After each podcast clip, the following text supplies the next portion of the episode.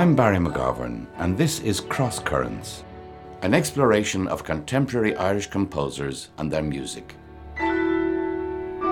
What has shaped the sound of the century, the music created, and the composers who have emerged? What does it mean to be an Irish composer? There's a very deep conviction in a lot of us that we Irish composers are not legitimately doing Irish art. We still feel it was something British, something Georgian, something ascendancy, something Victorian.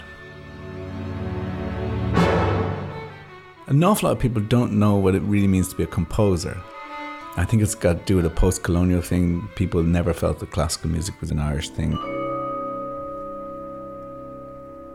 I still sometimes actually don't use that term. I would say I write music, but it's not that I don't feel comfortable with that term. I just think that sometimes it's weighted with such association and it makes people think of Beethoven and Mozart and, you know, that it's not a current kind of job description in your everyday world. But it is what I do, so. I think it's still sourcing as something a little bit alien that wasn't bred in native soil that it's something that somehow we imported through our colonial past. It should be part of the identity of a modern Ireland, and as composers, we're still fighting for that identity. There are so many more composers in Ireland now. Just the sheer numbers of people doing it means it's more valued, it's more recognised. Whereas now we feel like we're standing in front of younger composers and we're fighting for their position too. And that feels really lovely, is that you feel like you're part of a community. As a composer, the only answer is compose. Compose every day. Ultimately, you don't really think too much about it because there's just so much music that needs to be composed. The voices there of some of the composers in our series. In Cross Currents, we've gone from the roots of Irish contemporary music and the generation of the 1970s who began to look outwards to Europe and beyond. In this, our final episode, we're connecting the past and the present, looking at the making of a tradition in Irish composition and at the life of a composer in Ireland today. How do we value our composers and their music? And how do we nurture the next generation? There's a very strong, healthy multi narrativity that's happening at the moment. Where the Irish voice fits into that, who knows? And maybe this notion of Irish voice has to be let go. I don't think people are really listening to Irish contemporary music. We have our own little enclaves, but in terms of the bigger institutions, I don't think yet they've embraced contemporary Irish music. I think right now, tradition's not a suitable word for my generation and younger, particularly the younger composers that I'd follow that are quite active now in the Irish Composers Collective. The influences are so vast. There's certainly not one style emerging. I think that's really good, really, really good. Composers Benjamin Dwyer and Amanda Feery there. Amanda is one of the new generation. She was born in 1984, at a time when John Kinsella, who was then head of music in RTE, was beginning to write symphonies. That's his 10th symphony we're hearing. Amanda's completing a PhD in composition at Princeton University. She got switched on to composition when she took Donnacha Dennehy's classes in Trinity College, Dublin. If I was writing for an instrument I wasn't familiar with, I liked the focus, I liked discovering what that instrument could do, listening to repertoire of that instrument that I hadn't heard before. Also, definitely, Donnacha was very encouraging with me and that was kind of a drive as well because he kind of pushed me in certain directions. I never at that point was thinking career. That's On Shuffle, Amanda Feery's piece with Crash Ensemble, the ensemble created by Donnacha Dennehy, Andrew Synnott, and Michael Seaver in 1997. Feery says that being away from Ireland in New York allowed her to see contemporary music in Ireland afresh. I kind of looked at Ireland in a way where I suddenly realised how rich it is in styles and how diverse it is, and thinking for such a small country, there's so many composers working in so many different fields, and it's not just one sound, it's not one colour or musical language, and how open it is.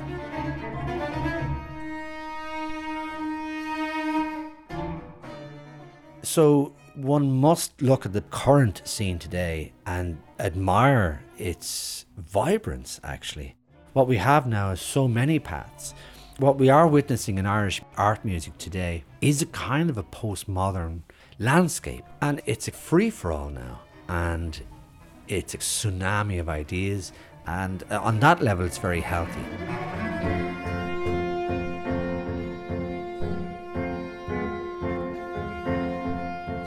Benjamin Dwyer there. He's professor of music at Middlesex University.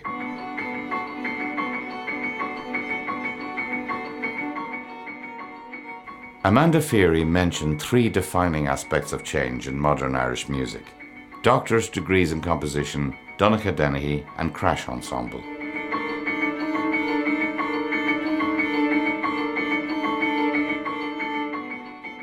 Like Gerald Barry from the generation before him, Dennehy decided he was a composer from early on. I think I was nine. I'd only just started music and instantly I wanted to become a composer. Yeah. And so what I used to do was I had a tape recorder and I played the recorder. So I, I mean, I think literally by my second lesson, I decided I'd be a composer. And I would uh, record myself and then I got manuscript paper and started transcribing it. So it was instant, yeah.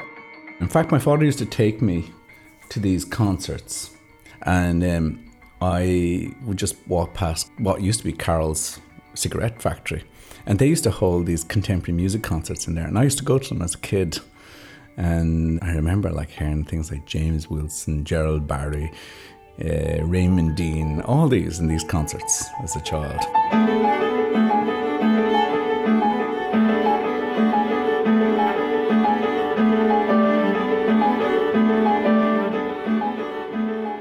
1988, when Dennehy was 18 and exploring David Bowie in equal measure with Steve Reich and Philip Glass, Gerald Barry's work Chevaux de Frise premiered at the BBC Proms.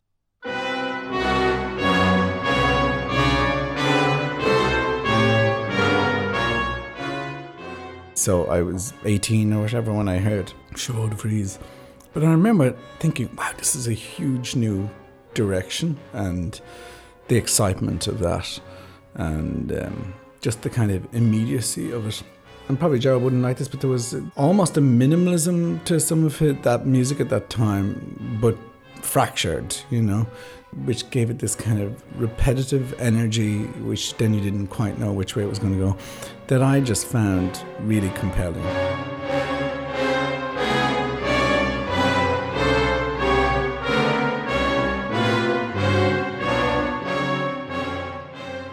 So the pieces I remember from being a kid really were like Stravinsky having a huge impact on me, a few things by Stockhausen. I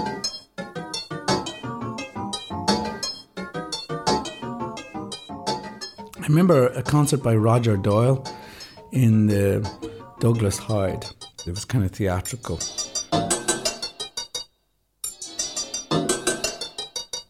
I remember thinking, that really, I thought was a very powerful piece. In fact, I have a story about Roger. I was 15 and I used to busk on Grafton Street. And I shouldn't have been in this pub, but I went into a pub and I had the Irish Times. And Roger Doyle came up to me and said, Oh, is that today's paper? I'm in it. and um, I said, Oh, are you Roger Doyle, which doubly made his day? And he went, Yes, I am. And I said, Well, I, I know your music. You know my music. And uh, so he was super thrilled. He was both in the paper, and here was a kid underage drinking inside in the pub who recognized him.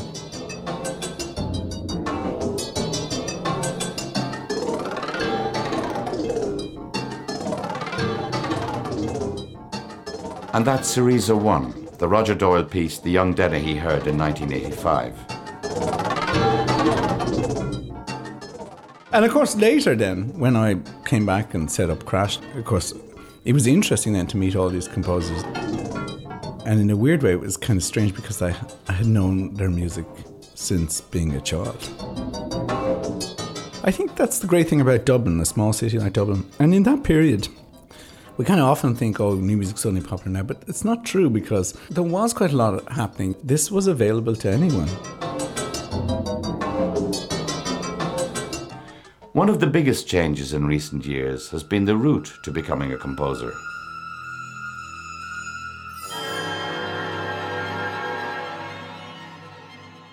There are far more university and third level courses generally available where composition is a key element. This was not really the case in the 1970s or even 1980s. So the educational scene has changed very radically over that period. There are courses specifically just for composition. That period, you didn't have that. You maybe got private lessons from a, a composer, such as I did, but you couldn't get a degree in composition uh, in the Royal Irish Academy of Music.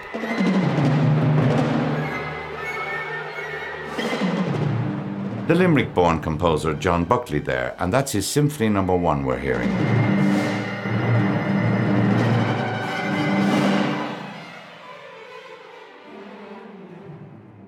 If you want to be a composer today, you probably would start off by doing a music degree in one of the colleges. You'd, you know, specialize in a composition strand.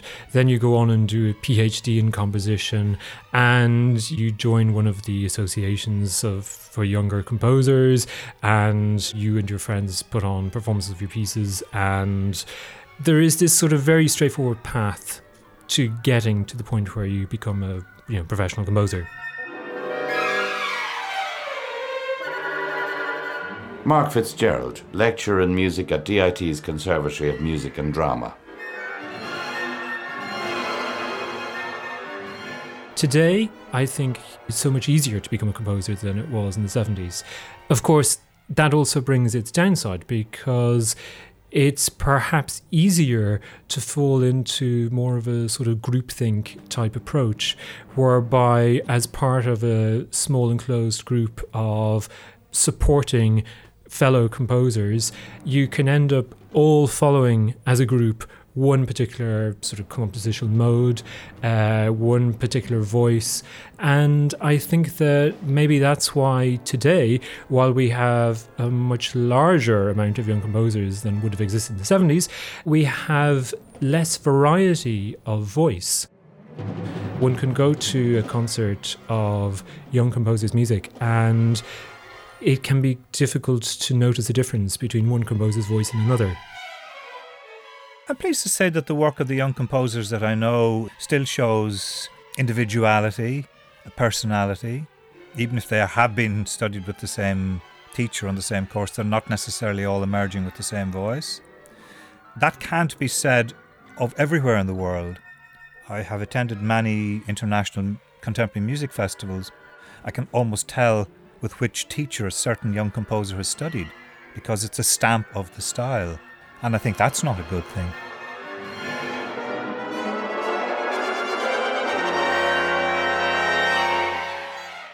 Gerald Barry, who studied with both Stockhausen and Kagel, is skeptical about the academic route to composition.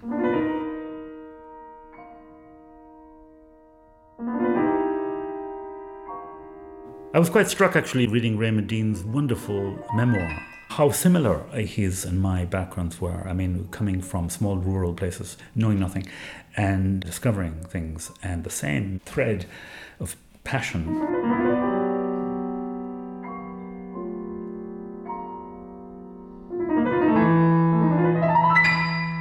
So, with all these colleges now, music courses and everything, it's, it's fine, really. I mean, well, there won't be more interesting people because of them.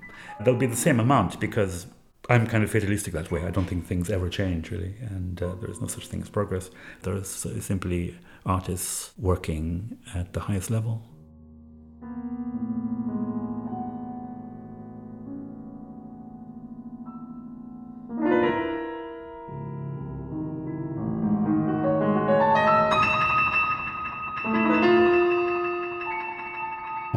Always struck by the fact that when I meet somebody nowadays and say, oh, Are you a composer? the answer is usually, Oh, yeah, I'm doing my doctorate in the University of so and so. To which I'm always tempted to say, Well, I didn't ask you that. I asked you, Are you a composer? The idea of getting a doctorate in composition that didn't exist back in my time, somehow being certified as a, a composer because you've gone through a university course. And this nowadays, that's not just in Ireland, this is universal now. This is very largely how composers' careers are made.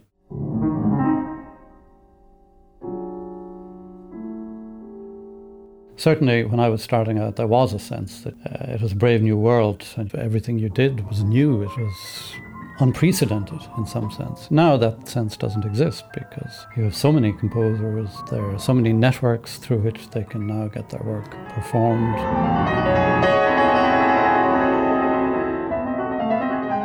Raymond Deane there, and that's his recent work Minerva's Owl from Noctuary Book 1 with Hugh Tinney performing.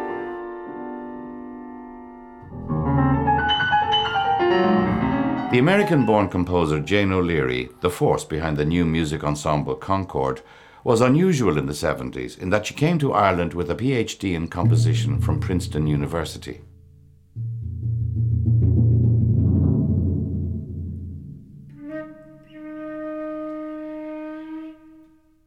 Actually, when I was doing my degree in Princeton, I think maybe they were one of the few universities that offered composition. It was really a brand new subject for teaching. But now you can't expect to do it or be successful if you aren't enrolled in an education program. So maybe that's one of the big changes over the 40 years or so.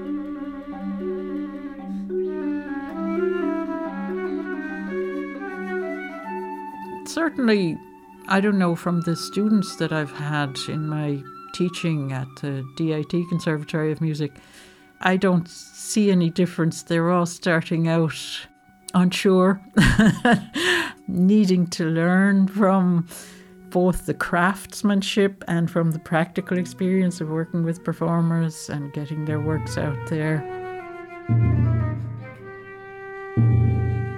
the individuals themselves, to me, seem very, very much the same. It's just the world is very different for them. There are so many more composers in Ireland now. When I came, there was only a handful. It was very hard to make contact with other composers. Now everybody's in instant contact, knows everything everyone is doing.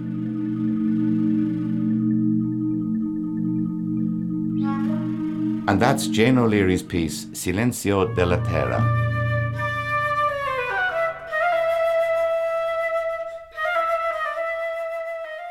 If Jane O'Leary brought the influence of Princeton to Ireland when she came here in 1972, that current now flows both ways, with Amanda Feery taking her PhD there and Donnacha Dennehy a lecturer in the music faculty. Dennehy first went to study in the United States in his early 20s when he took up a composition scholarship at the University of Illinois.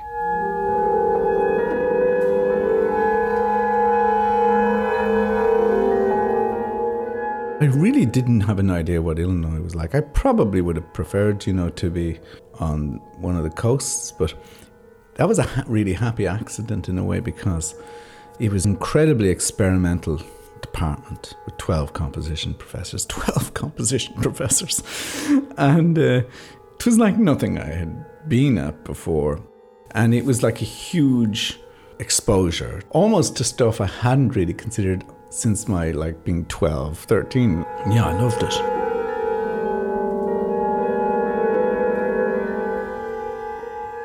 And we even had these like wild parties. And uh, the only music at this was the most in your face contemporary. Like I remember once listening to Feldman. It was for Samuel Beckett.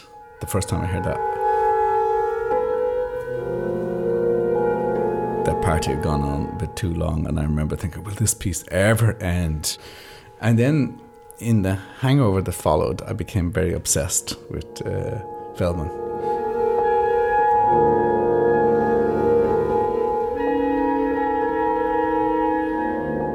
So I do remember this it being this amazingly positive period of discovery.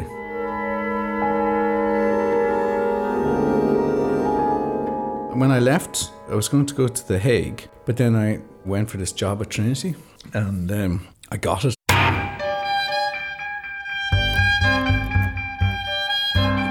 And that was just intense suddenly to be kind of working in this environment where everyone was looking to you for stuff. And I never finished the doctorate then, and I had set up Crash.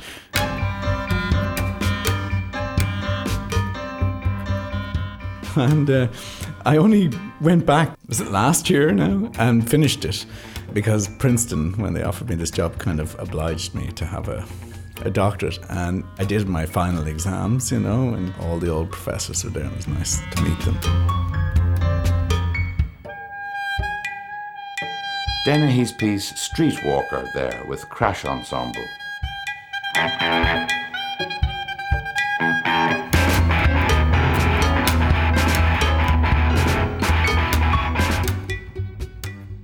I think there's been an epic change in the last 10 years. And I think the crash were really important, the Celtic Tiger, and also the crash after the other crash, crash number two. Like the whole Masters in, in Multimedia Trinity, that was really important. And Donnacha's stewardship of that, and that all contributed to an environment. There's all these developments. The Dublin composer Jennifer Walshe is a contemporary of Donnacha Dennehy.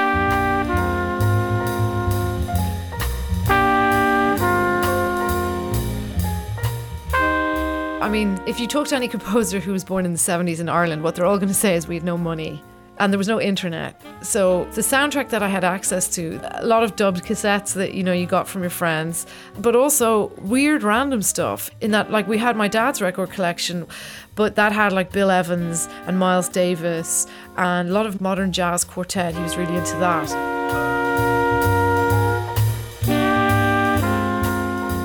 And then it had Stravinsky. So I would sort of steal those. And then there was one time that we found a bunch of records in my granddad's attic. And that's how I got Bob Dylan records for the first time. So there was bizarre things that were sort of hand me downs.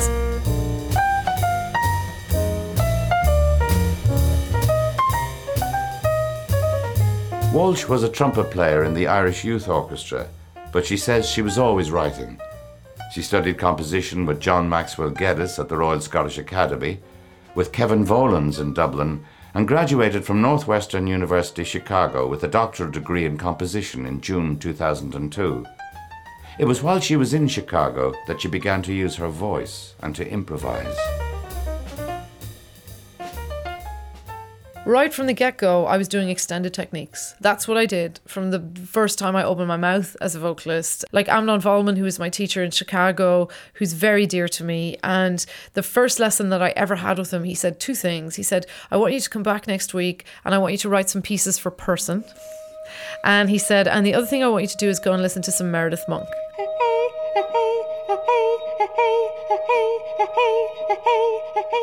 Now, my voice is nothing like Meredith Monk's, and I don't write music that sounds anything like Meredith Monk's. But that week, the liberation that I felt and the excitement when I wrote pieces for myself to perform, and they were all really weird, almost sort of slightly OCD, autistic things, little weird patterns being tapped out on my hands and my legs. That stuck with me for years and years, the experience of writing those pieces.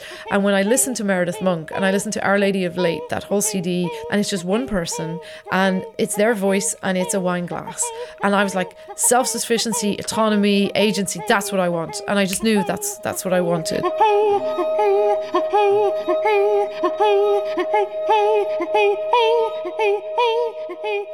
That awakening to experimental vocal and improvisation work led Walshe to create a piece called As Mo Cheann that won her the Kranichstein Music Prize at the International Summer Course for New Music in Darmstadt.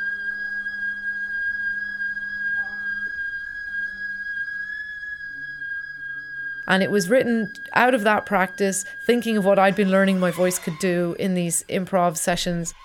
Came from a completely organic place, not from a planned place, anything like that.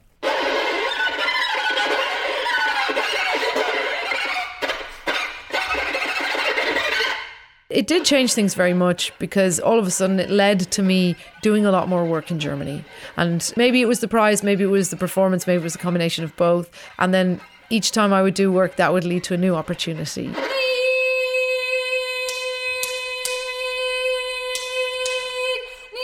that was all of a sudden a context where um, people were really excited about what I was doing, you know, and somebody saying something's right. Because up to that point, like a standard issue Irish person, I'd sort of felt like an imposter and was what I was doing any use. So to have that big stamp of approval, of course, it helped.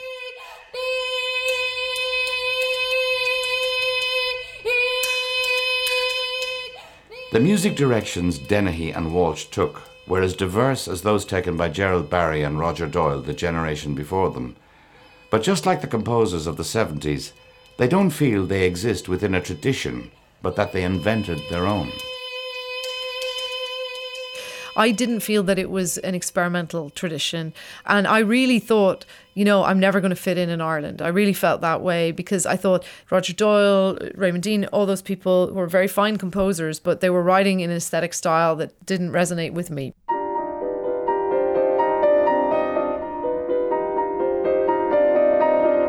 Yeah, I don't know if you can say that as a real tradition because the thing is that many of the older generation of composers didn't really teach here. So that's what forms a kind of a tradition in a way. I feel like I'm, yeah, a self-made composer. I really do feel that for myself. Crash has managed to contribute to a, a tradition here, and, and maybe I have. I don't know. So there was a bunch of reasons for setting up Crash Ensemble. One is I wanted a different kind of ensemble in Dublin, and I thought, okay, what better way than just setting it up myself? And everything felt very optimistic at that period in the late '90s, because there was the Celtic Tiger and there was some money for things. But I was also interested in, in a kind of concert experience that was less stuffy, for want of a better word, less kind of classical, where where you could have amplification, you could play with the notion of amplification.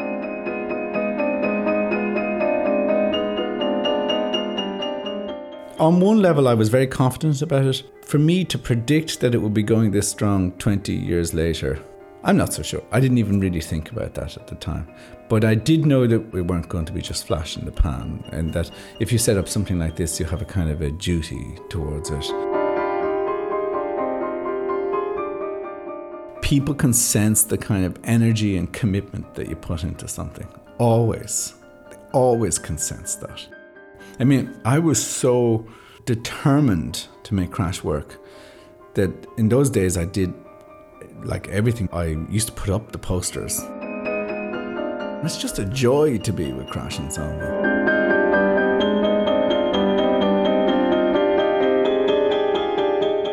And that's Donnacha Dennehy's piece Reservoir we're hearing. Dennehy, through both his work at Trinity College Dublin and Crash Ensemble, is credited as a significant influence by many of the next wave of composers, including Linda Buckley and Garrett Sholdice. Buckley had been studying with the music pioneer Mel Mercier at University College Cork.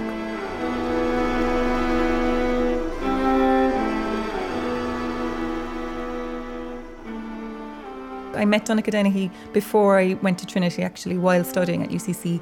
He came to do a concert with the Crash Ensemble, and they were very new at that time. They had just been set up, and I was really struck by his approach as well to music, and in a way, almost from Mel, a sense of a joyous energy about it, that it was something to be really excited about. The year before I started my degree in Trinity, I attended the Irish Composition Summer School, and everyone was talking about Donnacha. His reputation preceded him, and his, his music and, and the work of Crash Ensemble was sort of in the air. At that point in my undergraduate degree, I started organising concerts with Benedict Schlepper Connolly, and we were both involved in the Young Composers Collective at the time. And from there, we started to grow Ergodos.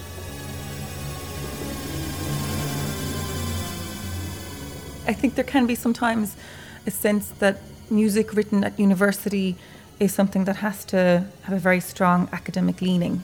And I felt that the music that I was listening to or the concerts I was going to maybe were sometimes at odds with studies of very serious harmony and counterpoint. They're very good tools to have as a composer, and I'm really glad that I have them. But I felt that at this point, the lines were definitely becoming blurred. And the, feeling that, you know, you could go and listen to goth punk music and then you could also listen to a string quartet and, and why do they have to be in completely opposite worlds?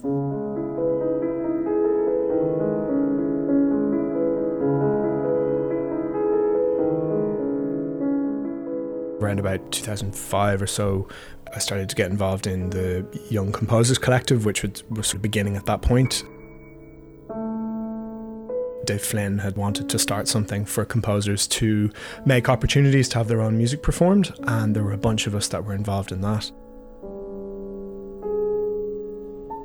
There was a feeling that anything was possible. There was a kind of a lot of spiritual support coming from Donnacha Dennehy, who had this immense kind of DIY ethic, and he was telling us all to not wait around and just make the platform for our work, and that's what we did.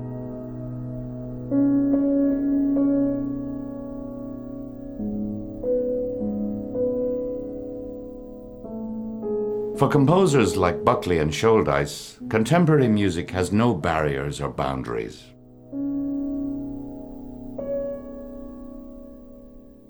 I don't know any composers of my generation who are only interested in music of the Western classical tradition.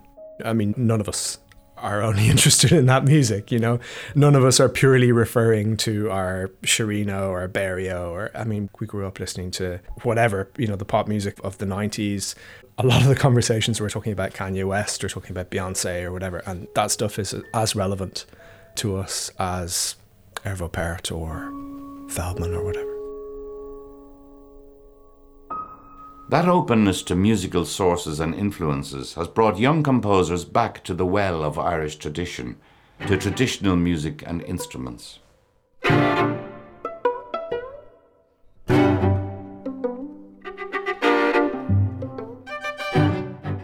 I guess the first significant piece I wrote, really where I went for an Irish sound, was the string quartet, the Cranning.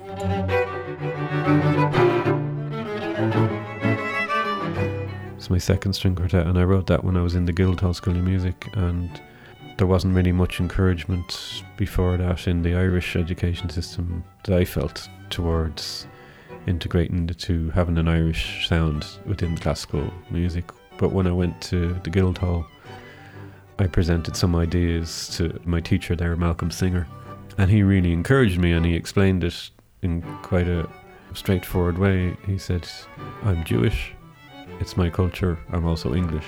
I'm not going to deny either. I study Jewish music and I bring Jewish themes into my music, and you should do the same. Because I remember going thinking, can I do this? Is this allowed?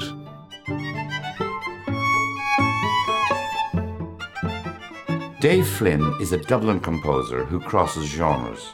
Garrett Sholdice mentioned him as a founder of the Young Composers Collective. Like Roger Doyle before him, as a teenager, Flynn mixed popular music with contemporary classical. Flynn studied at the DIT Conservatory before becoming the first Irish person to be accepted to the Masters in Composition at the Guildhall School of Music and Drama.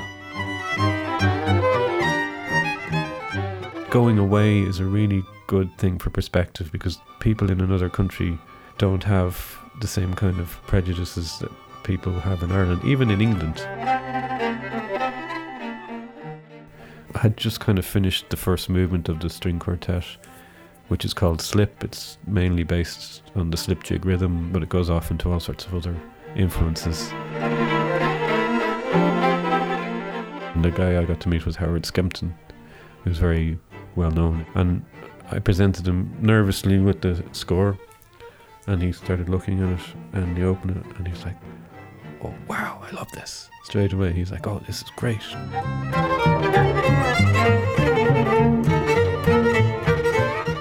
That journey, that began with the award winning work The Cranning, led Flynn to do his doctorate at DIT on traditional Irish music as a path to new music. People were discouraged from playing traditional music. If they were studying a classical instrument, they were discouraged. And if they were playing traditional music, they were either told, well, you have to study one, you can't study the other. And I'd say there'd be a certain element of that with composition or whatever.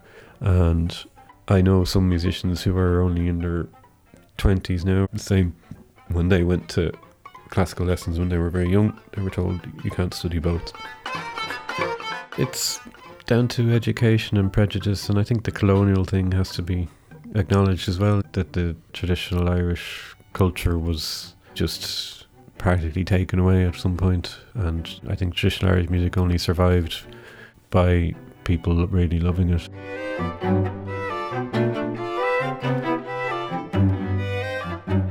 It seems we've come full circle from our first episode, as this tension in the relationship between Irish traditional and classical music was foreshadowed by Sean Ó Riada and his struggle to integrate both cultures in his work. In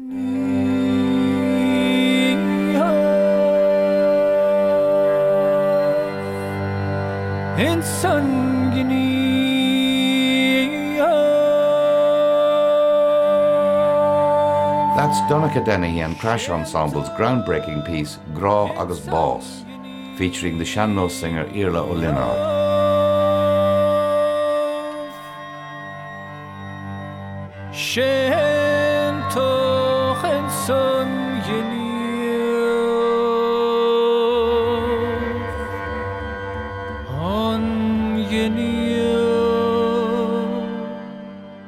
Both my parents came from Kerry, so I had this kind of Kerry influence on me, and we used to always go to Kerry on holidays. And uh, my mom's parents, in particular, used to host these all-night parties. They were amazing where everyone would come from the locality and sing and say poetry and and that kind of stuck with me as well. I loved those events.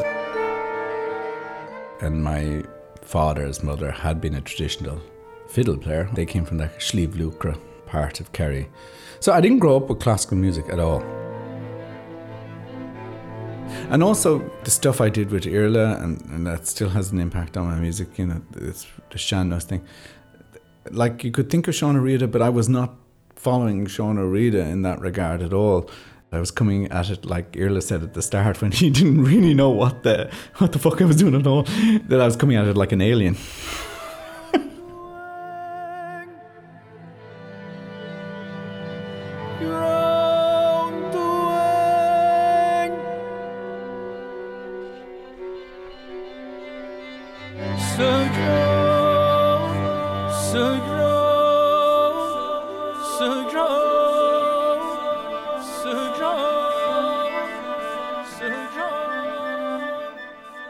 It's around that time I was working with Martin Hayes for the first time. I realised after working with classical musicians, trying to get them to play trad, it might be better to try and work with traditional musicians to try and get them to play new compositions.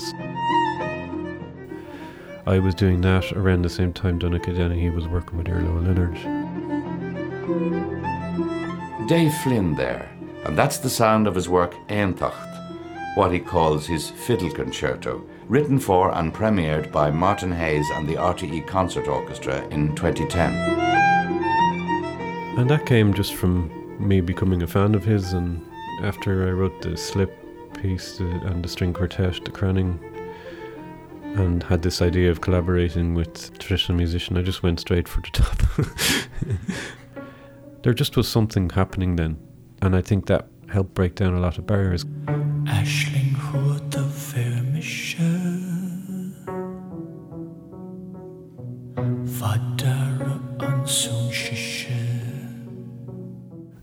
recent years, it's getting into the mainstream more and more. Like, you wouldn't call the Gloaming a classical group, but they certainly bring in elements from classical and traditional and New York. And um, they're creating a sound which is now gone global and popular, you know. I would say that that is as a result of that period when different people were collaborating.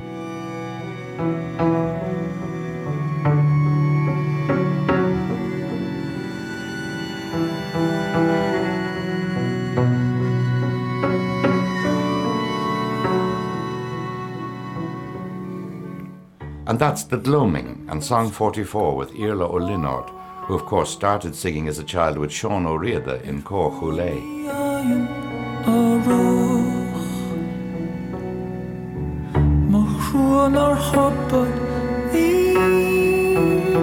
Linda Buckley's roots are also the traditional music and song of Cork, but she has an affinity with Iceland.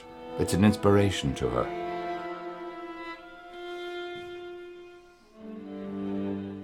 Iceland is somewhere that I always felt a connection with, even far before I had ever gone there. Oh.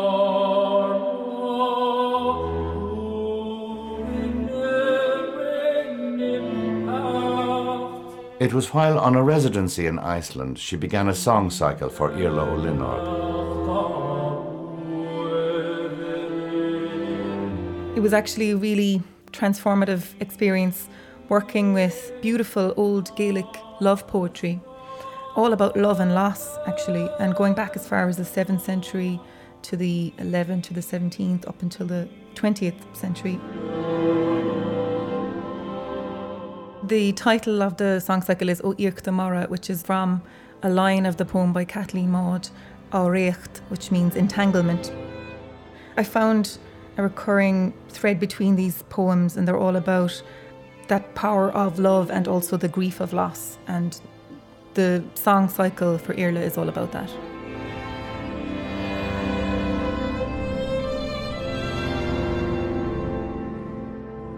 This connecting of the past and the present, the historic story and language of Ireland blending with other global influences, is a recurrent theme in new music today.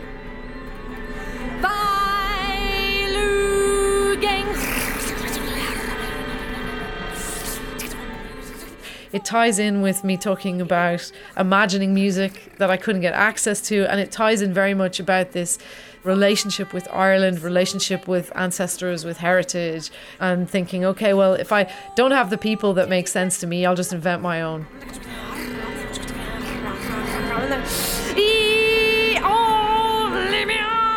Jennifer Walshe's work, the Aisteach Project, Historical Documents of the Irish Avant Garde, playfully reappropriates Irish tradition by reinventing it.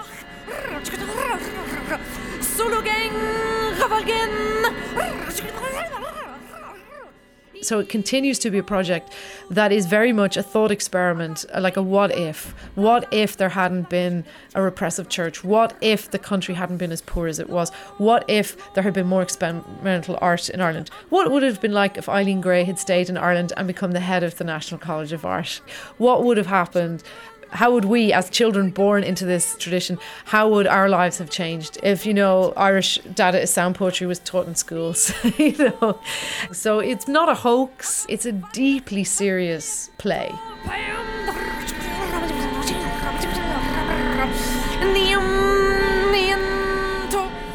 Jennifer Walshe, like Roger Doyle, experiments with sound in a digital age. Computing and the internet have not only changed the process of composition, but how music is accessed, shared, and created.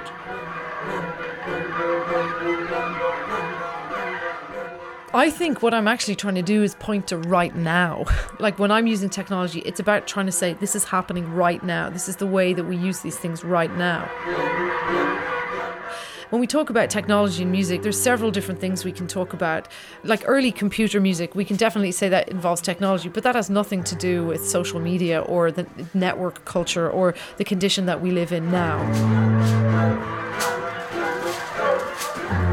the way we talk about our lives are all informed by this.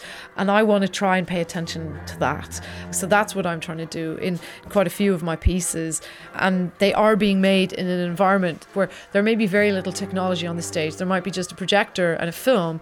But like my piece Durdon for the Quiet Music Ensemble, even though that piece is about Caoimhín Breathnach and Mac and it's two old, dead fictional Irish outsider artists, and I'm talking about stuff that ostensibly happened in the 50s, that that piece for me is a post internet piece because it's about the archive opening up and having access to all these memories and people being finally able to pull up these things which they feel like make sense of their lives.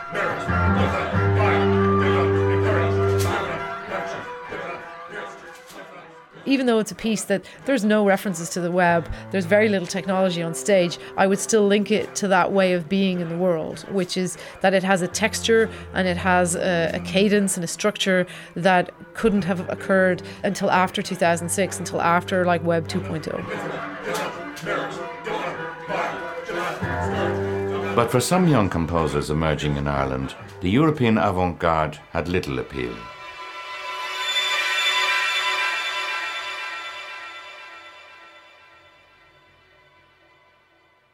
It seemed to me that a lot of contemporary music in Ireland was very influenced by serialism. Now, I hadn't heard a lot of Donnacha's music at the time, but say with Gerald Barry's music or uh, Raymond Deane's music, you know, it was very influenced by the European avant garde. And I just found that I didn't really connect with it. I had a huge respect for it, but it didn't really feel like something that I was ever going to be able to express through myself.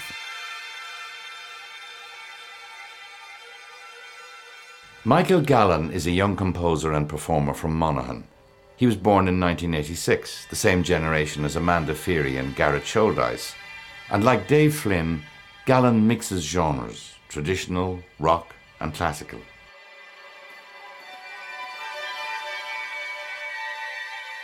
An awful lot of the reason for doing music was that I had a gift for it and that everybody else did it in the family. And, you know, my mother would have been driven to have us all play the piano and would have sat with me practicing and that kind of thing, but I didn't love it. But really, I would say that it was through playing trad music and then subsequently playing in bands and things like that that I fell in love with music.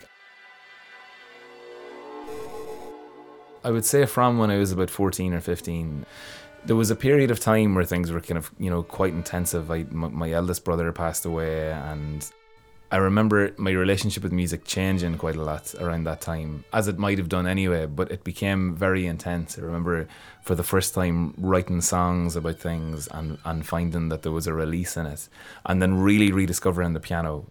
It was a, a huge thing for me to kind of stay up at night when my parents had gone to bed and just play the piano for ages and just improvise on things and then kind of write little pieces of stuff. And I felt like it was a massive emotional outlet.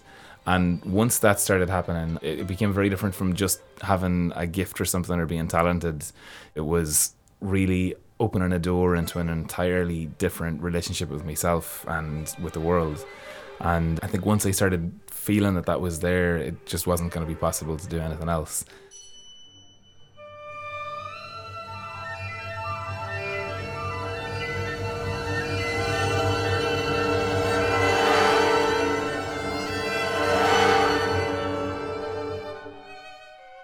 Gallen felt a bit of an outsider when he came to Dublin, detached from both the avant garde school of people like Gerald Barry and the Donnacha Dennehy fascination with American minimalism. A lot of those guys are people that did go abroad to study and were very, very influenced by the European avant garde. And then what was happening in Dublin at the time when I was a, a student would have been the early days of Crash, a lot of which was American influenced music. And at the time, knew that I was more interested in so I suppose music that focused on harmony or timbre more than on kind of rhythm. So I think that in part going abroad was a thing of getting away from what was happening in, in, Ireland at the time. No, I mean I think that was quite a reactionary thing as well. I just felt like the scene wasn't really something that I fitted into. It was also maybe just a little bit of, you know, feeling like an outsider and well I'm just gonna go off and do my own thing and you know, I'll come back in a while. Gallen chose to go to Paris to study composition, and he's now artist in residence at Trinity College Dublin, where he's completing a doctorate. His work ranges from dance to choral, orchestral to opera.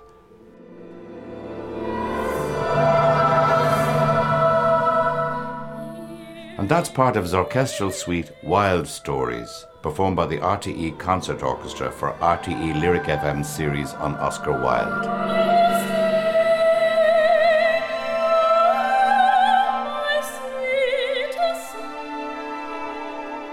It's telling that a young emerging composer like Michael Gallen so easily includes opera in his portfolio of composition.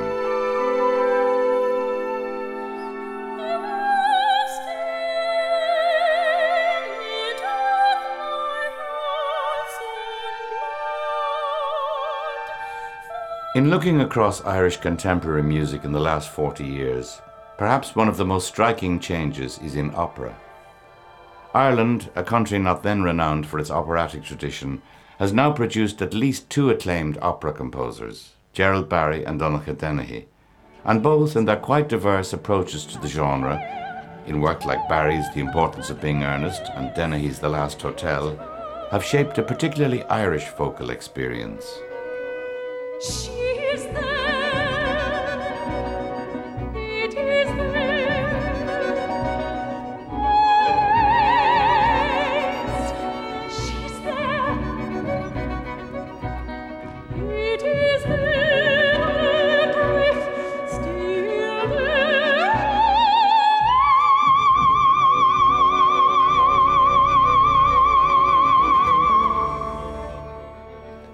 Dennehy's The Last Hotel.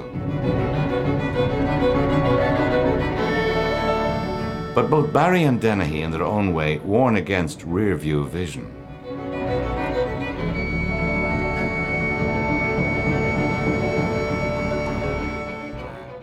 One of the great things you have to remember is that we have a tendency to distort. So, nearly always people think of the time when they were in their 30s or whatever as being the great golden era. I'm very wary of that kind of way of thinking. And, uh, and by the same token, to say everything is much better now is also something that, well, I really need to be a historian and evaluate everything to see. But there is a real energy here still. So the only positive side about more activity, say in Dublin, in new music would be it makes it easier for young people who discover that they're wonderful suddenly, for them to appear and be visible. What else? My name is Ernest in town and Jack in the country. You are a secret Briest. On Briest, what do you mean, my pun? Briest. Why are you Ernest in town and Jack in the country? Who is Cecily?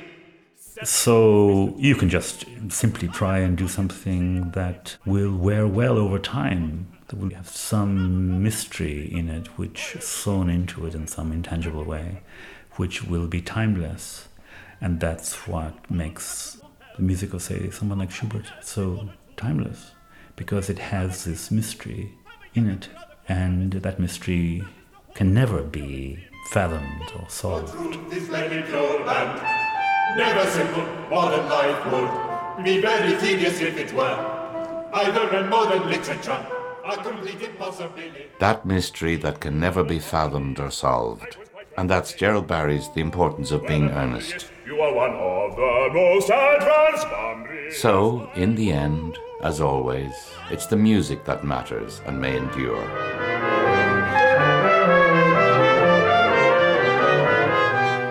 I would have always said that I place the audience at the very center of the practice.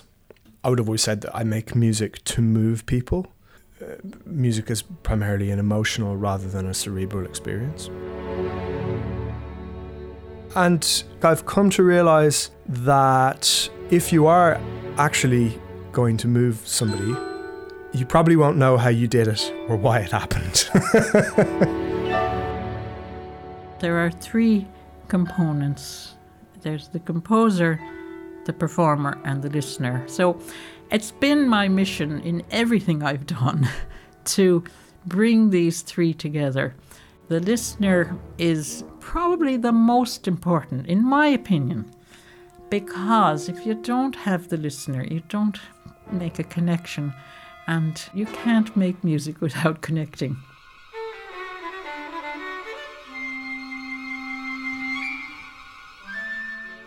You see, in the heel of the hunt, you can't write for anybody. You can only write what you want to write. And if you specifically write for a particular audience, say, you're never going to get it right.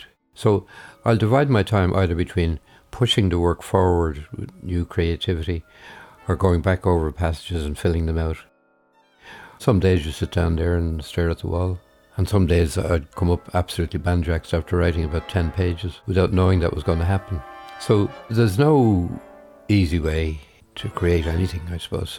But it's hugely rewarding and it's a way of life. Garrett Sholdice, Jane O'Leary, and John Kinsella are there. Jennifer Walshe and Sholdice, as contemporary composers writing in the midst of all these currents of influences, are optimistic about the future for Irish composers. Yeah, I think it's fabulous. The scene seems to be quite rich. Yeah, I mean, I think it's it's always economically hard to be an artist or to be a composer, no matter where you are.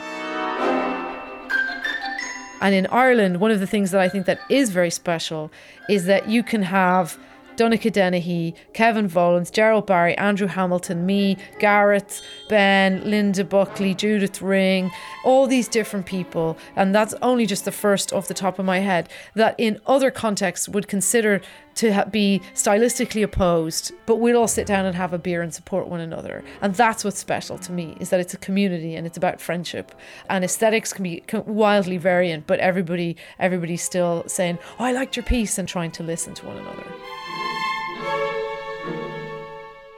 Maybe for me being an Irish composer is kind of bound up as this opportunity to sit on the outside and take notes.